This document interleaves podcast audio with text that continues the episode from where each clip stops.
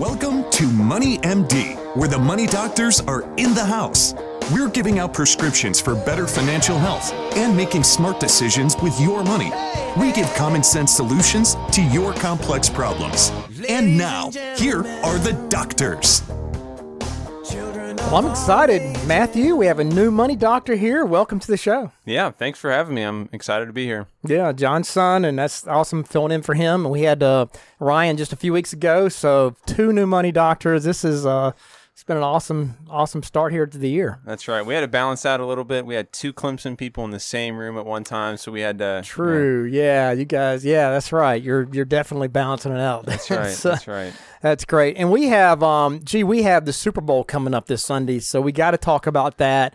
Um, Tom Brady, the the Titan, you know, Mm-hmm. Super Bowls, six Super Bowl rings going up against Patrick Mahomes.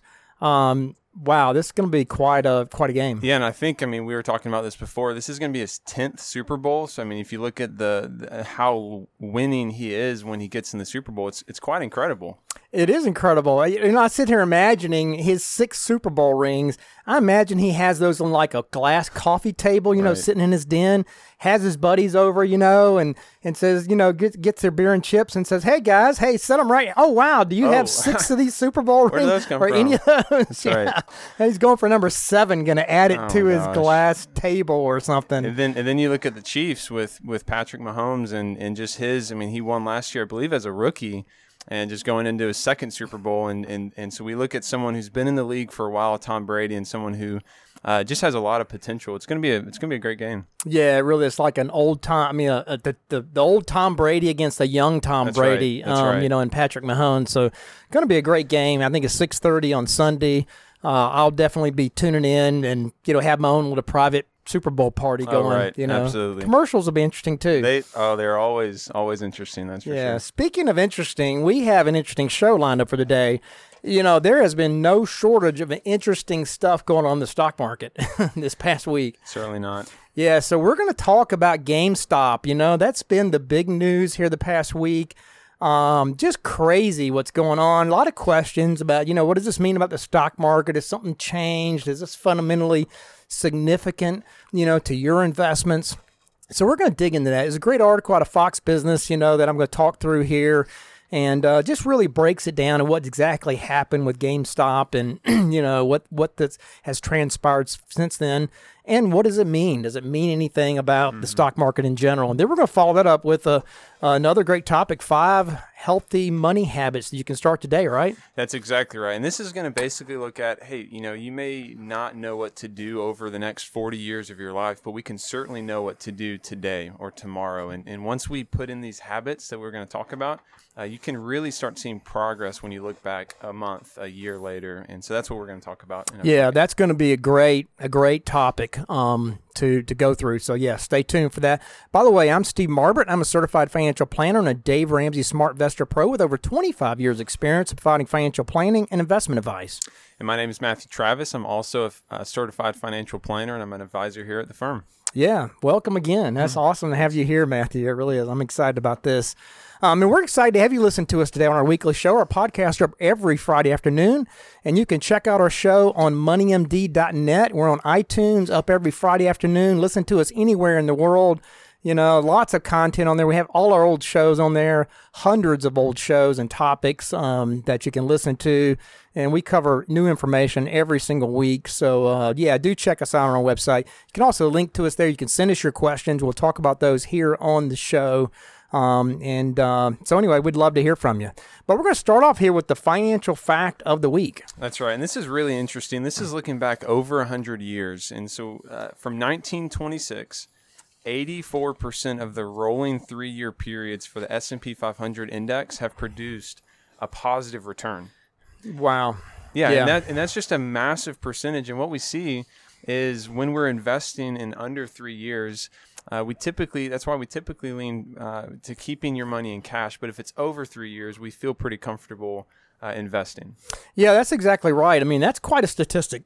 84%. So if you have over a three year time horizon, you leave your money invested for at least three years, you have about an 84% chance of making money. You know, mm-hmm. I mean, it's a pretty good odds. You know, I mean, that's a lot better than Las Vegas. Mm-hmm. You know, so you, you certainly, and that's because they're, these are real companies that have earnings, they're building value, they're reinvesting it.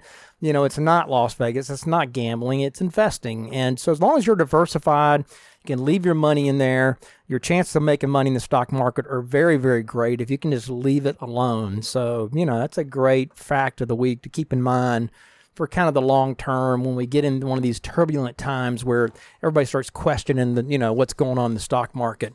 Um, so okay, well before we jump into the first topic here, I got one small technical correction I want to make from last week's show. We had a couple of clients rightly point out that the Ramsey article that we were taking some more information from had a couple of pieces of information that were misleading um, pertaining to the tax consequences of the CARES Act relief from last year. So I just want to mention these briefly.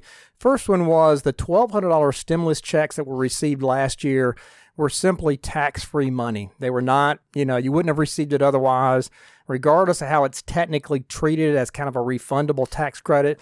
Totally tax free. You don't have to worry about that on your tax return. It'll show up, but it's going to be totally tax free. Um, and then the wording they used was a little, little misleading as well. So we're sorry about that, um, that we didn't catch that. Also, the PPP loans, the, the uh, uh, refundable loans that were given to companies last year, those are also completely tax free. The article was referencing the expenses that were paid out of that money as not being deductible because they were mm-hmm. paid with tax free money. Right. Um, so, for instance, you know, you can't take a deduction for the salaries you paid with that tax free money that you got as a forgivable loan, because that'd sort of be a double tax benefit. However, the loans were are that were forgiven are completely tax free. We just wanted to clear that up. So, you know, just wanted to make that mention before we jump into today's show. So, we're going to jump right in here to GameStop. You know, what is that about? What does that say about the future on Wall Street? This is a great article out of Fox Business very recently, obviously, since this is a very recent topic. Um, and by the way, we're going to be talking about individual stocks today. You know, we're not making any specific investment recommendations. A past performance certainly doesn't guarantee future results. So I just want to make that disclosure. Um, but, you know, it's not just you. I mean, you know, what went on with GameStop totally didn't make sense these past couple few weeks um, in the stock market to a lot of people, you know, me included.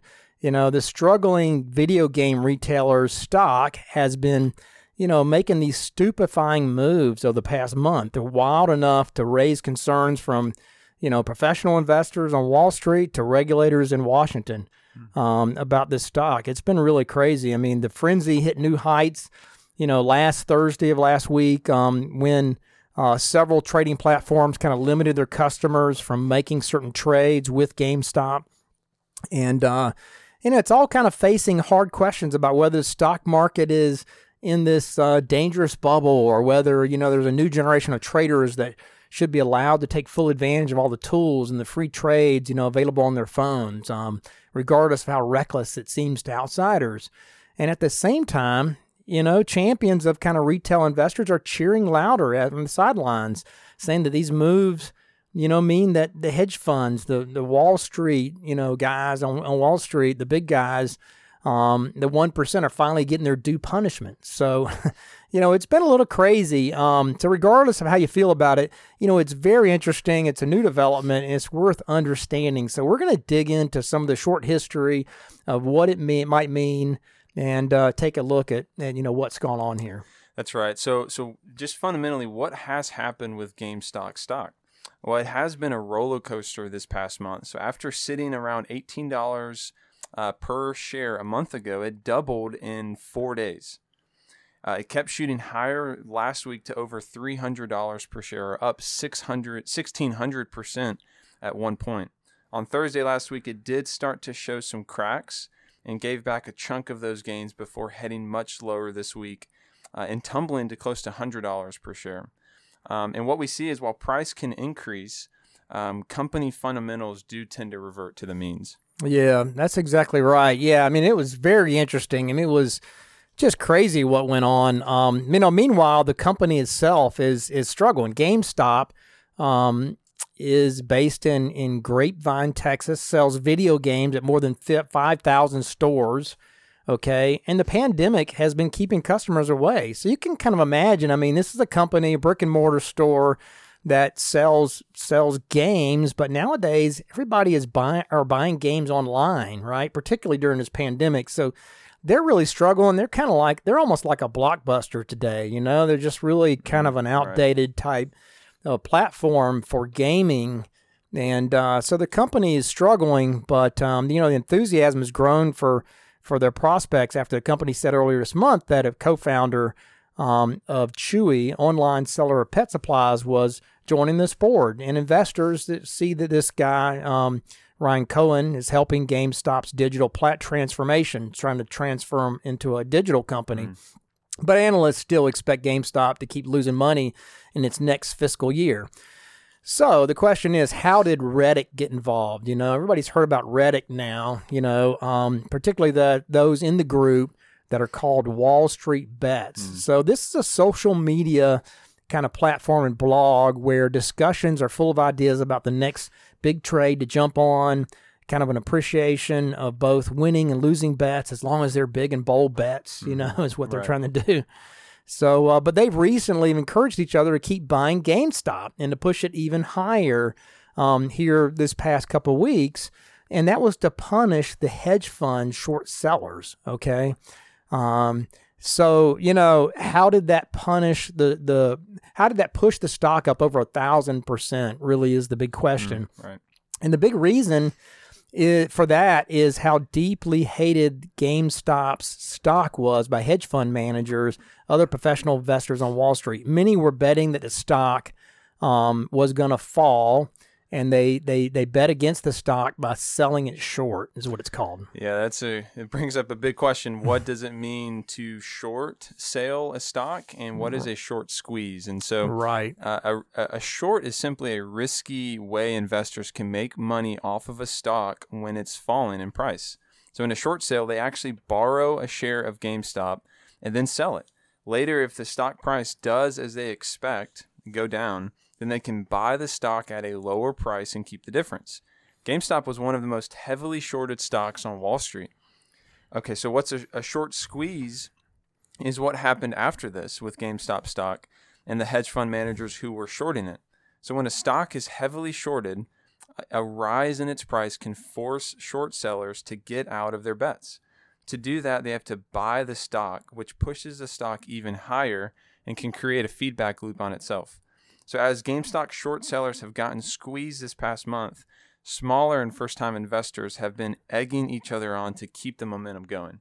Yeah, it's kind of crazy what happened there. But um, yeah, these hedge fund managers had the short sells against GameStop, and, and these uh, Reddit investors. Um, squeezed them, like you said, you know. So, so do these small investors really believe in the business? You know, is one question that comes to mind, and and I think the short answer is no. I mean, it's been more about inflicting pain on short sellers, you know, hedge funds and other big financial firms, while at the same time making money for themselves. Um, you know, I mean, you know, many of them talk about it in terms of even, you know, evening the ledger with the financial elite um, who benefited from years of gains as other people fell further behind. Um, however, you know, they're also investing real money. So they believe that they could get out before it dropped and they could make money in this as well. Right. So it's kind of a twofold purpose. Of course, that didn't happen for many of these small investors, you know, and I'm sure you're going to hear some sad stories over the coming weeks um, of people who got burned in this process. Um, but that was really, sounds like that's what their intent was. Uh, and buying GameStop, you know, isn't all about greed, though. You know, as one Reddit uh, user wrote on Reddit, um, you know, after citing all the the recession, after citing all the recessions that they had caused and the many times they had gotten bailed out by taxpayer dollars, um, he said it's you know all about taking back what's ours. Um, what we've already paid for, you know. So the rhetoric we read by some of these investors certainly has a theme of kind of sticking it to the fat hedge fund guys. Yeah, that's right. And so, but fundamentally, when we look at the stock market, we see that stock prices are made up of people's perceived value of the company. So, a real question going forward is what is going to be uh, GameStop's uh, company? So, of course, no one uh, knows what's going to happen. However, considering that the stock was trading at $15 before all of this started last year, you really do have to think that it's gonna, it's going to eventually end up much lower than where it is today, based on these fundamentals that companies are, are based on. Uh, many people, for example, thought Bitcoin would plummet by now uh, to ashes, but somehow you know people still see value in this company, uh, which is backed by nothing amidst a crowded field made up of cryptocurrency currency uh, cryptocurrency companies. Right. Um, so we see over the long term, though, a price, uh, a stock price tends to track with its company's profits, and GameStop's prospect, prospects for earning uh, they do remain pretty cloudy going forward. Yeah, certainly. I mean, the company, you know, is facing some real headwinds in their business, and I think it's safe to say, you know, you shouldn't put money in this stock that you're not willing to lose.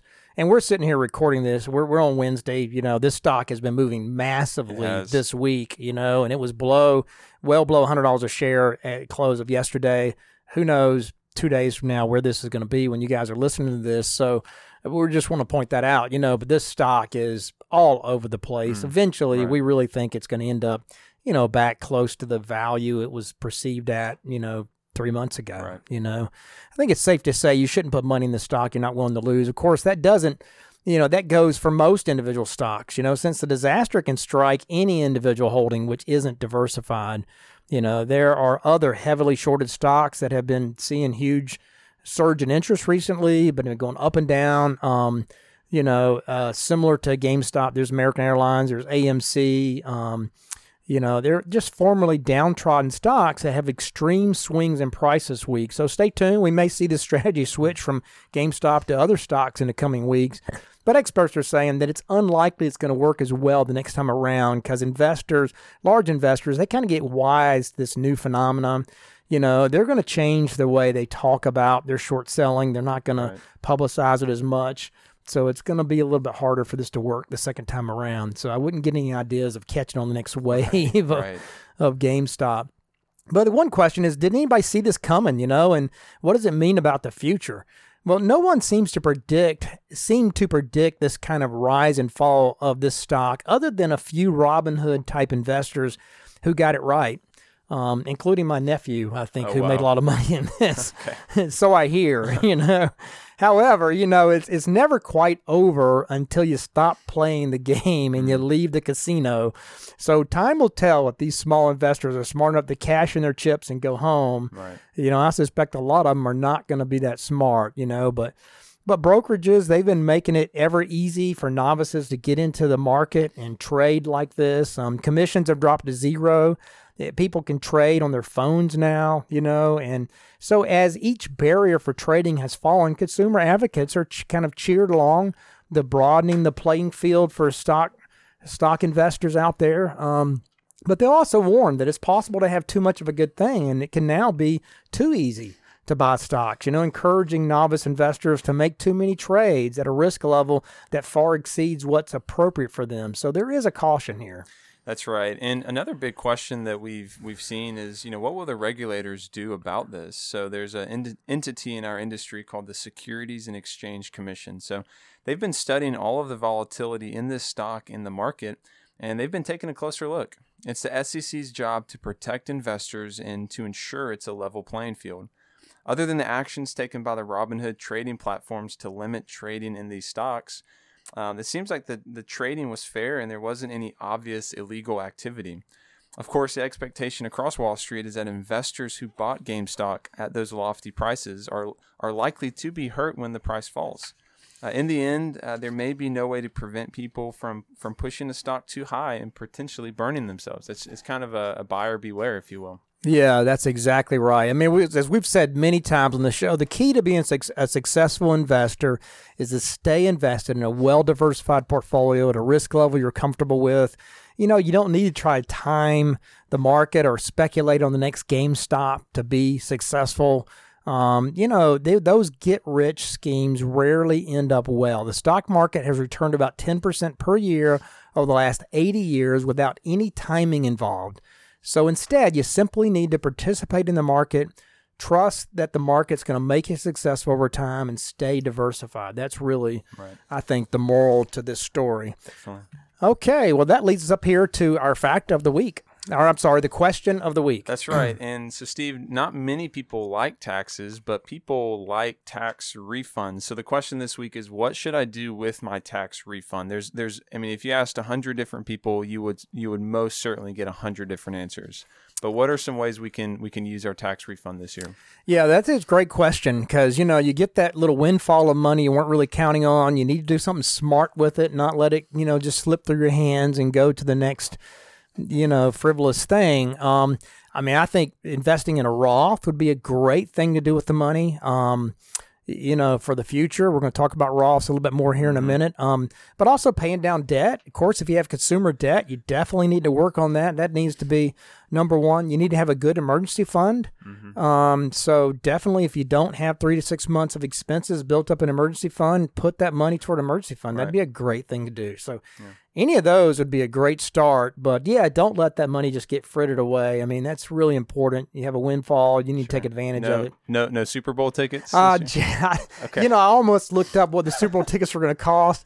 I'm sure the number is Oh unbelievable because it's limited. so It's a limited. limited capacity. so it's yeah. I mean, please don't go spend Okay. it on some silly just, Super Bowl tickets. All right. it's a good point, though. All right, that leads us up to our next topic here: the five healthy money habits you can start today. That's right. And again, these habits are, are something that you can you can start today and and you know, we're going to give you 5, but if there's only one that you really take away from this, that that is going to be a benefit from from listening to this section. So, uh, just kind of jumping in, you know, most people are excited to get started on on health and lifestyle journeys because you you can see an immediate impact.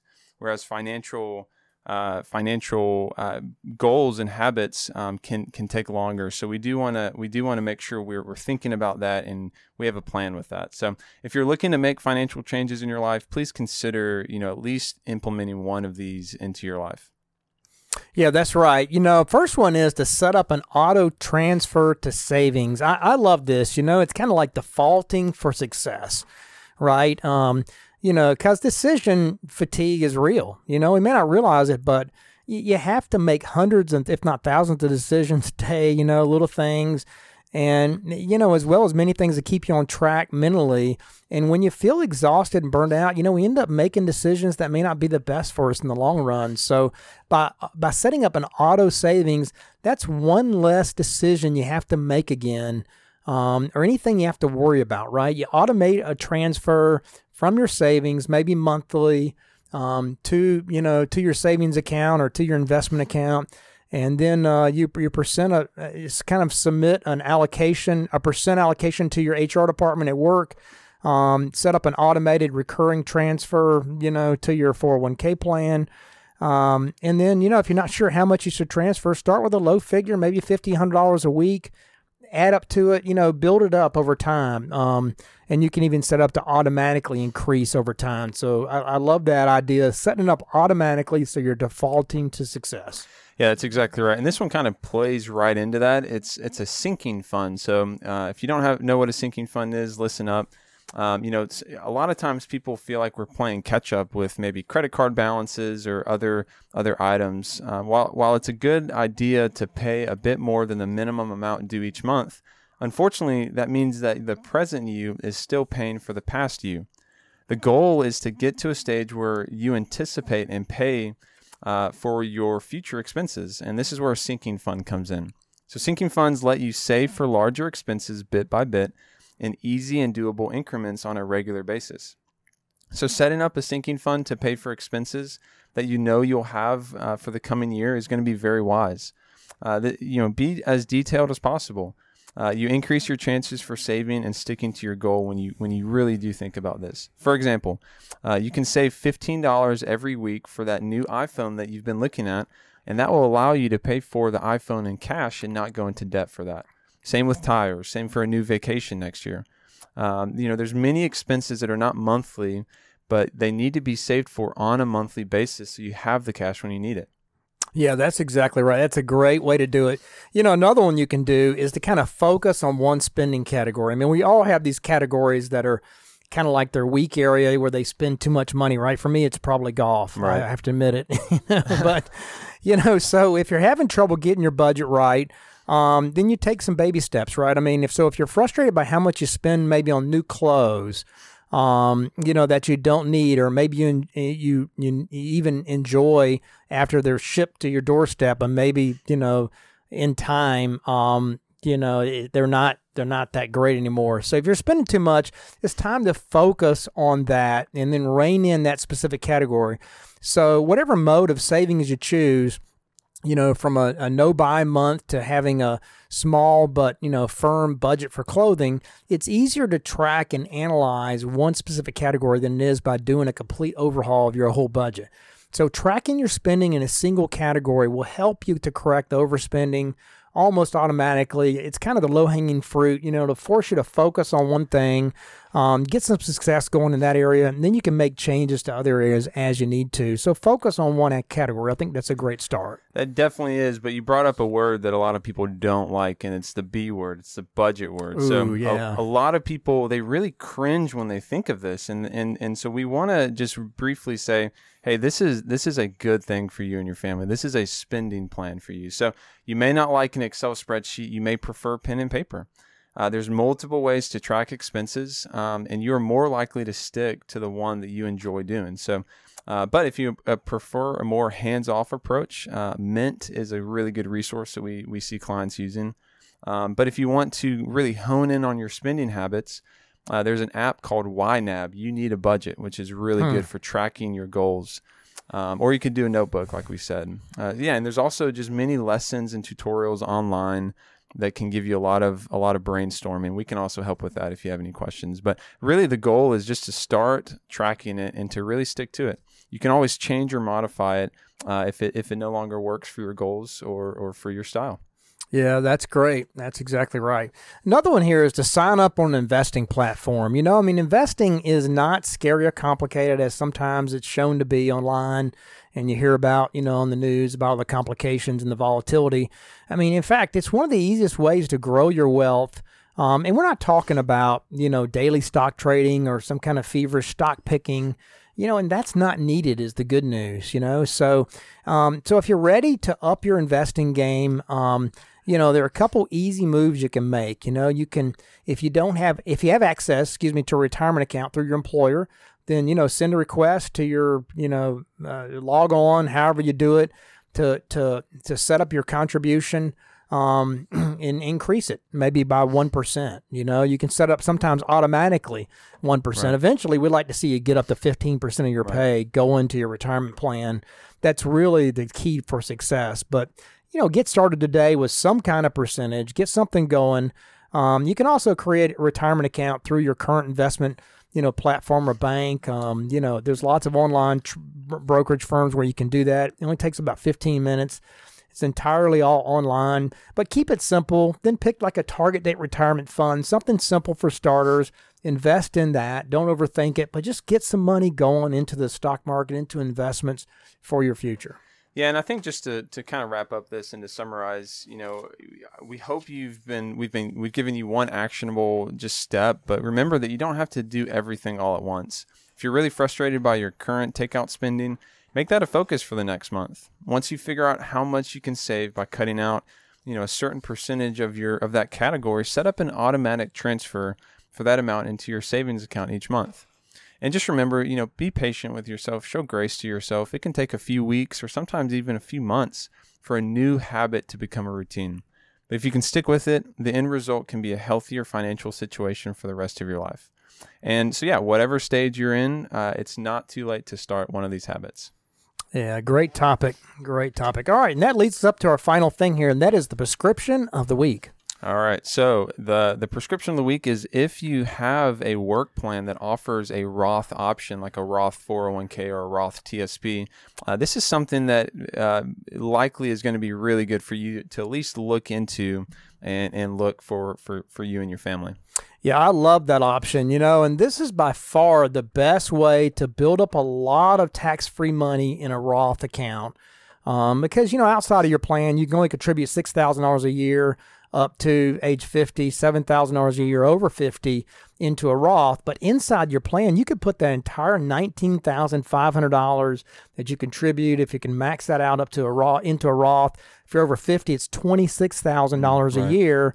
And you know, I mean, having tax free money is super important in retirement because it gives you flexibility. Right. You know, because what you want to do is when you get to retirement, you want to have some control of your tax situation. You finally have the opportunity to take advantage of the 12% bracket if you were earning, you know, a, a good income before retirement and you were above that. Um, now you might have an opportunity to do that because if you have a bunch of Roth money out there, you can start taking withdrawals out of that. It'll be tax free. You can take money out of your pre tax. You're always going to have pre tax because a company match is always going Right. pre tax. So, but but take advantage of the Roth option. Build some money up before retirement, so you have a nice nest egg of tax-free money that'll give you the kind of flexibility and control you need in retirement over your tax situation. That's a great prescription of the week and something that's very very important when planning for retirement. Definitely. All right, well, that's been this week's edition of Money MD. Tune in next week to hear more prescriptions for your financial health.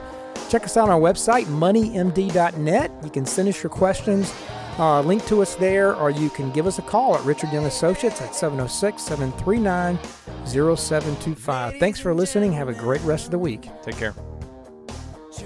This program contains general information only and should not be taken as specific investment, tax, or legal advice. This broadcast is not a solicitation for the purchase or sale of any security. SmartVestor Pro is not connected to investment returns. Further information is available by contacting Richard Young Associates, a registered investment advisor.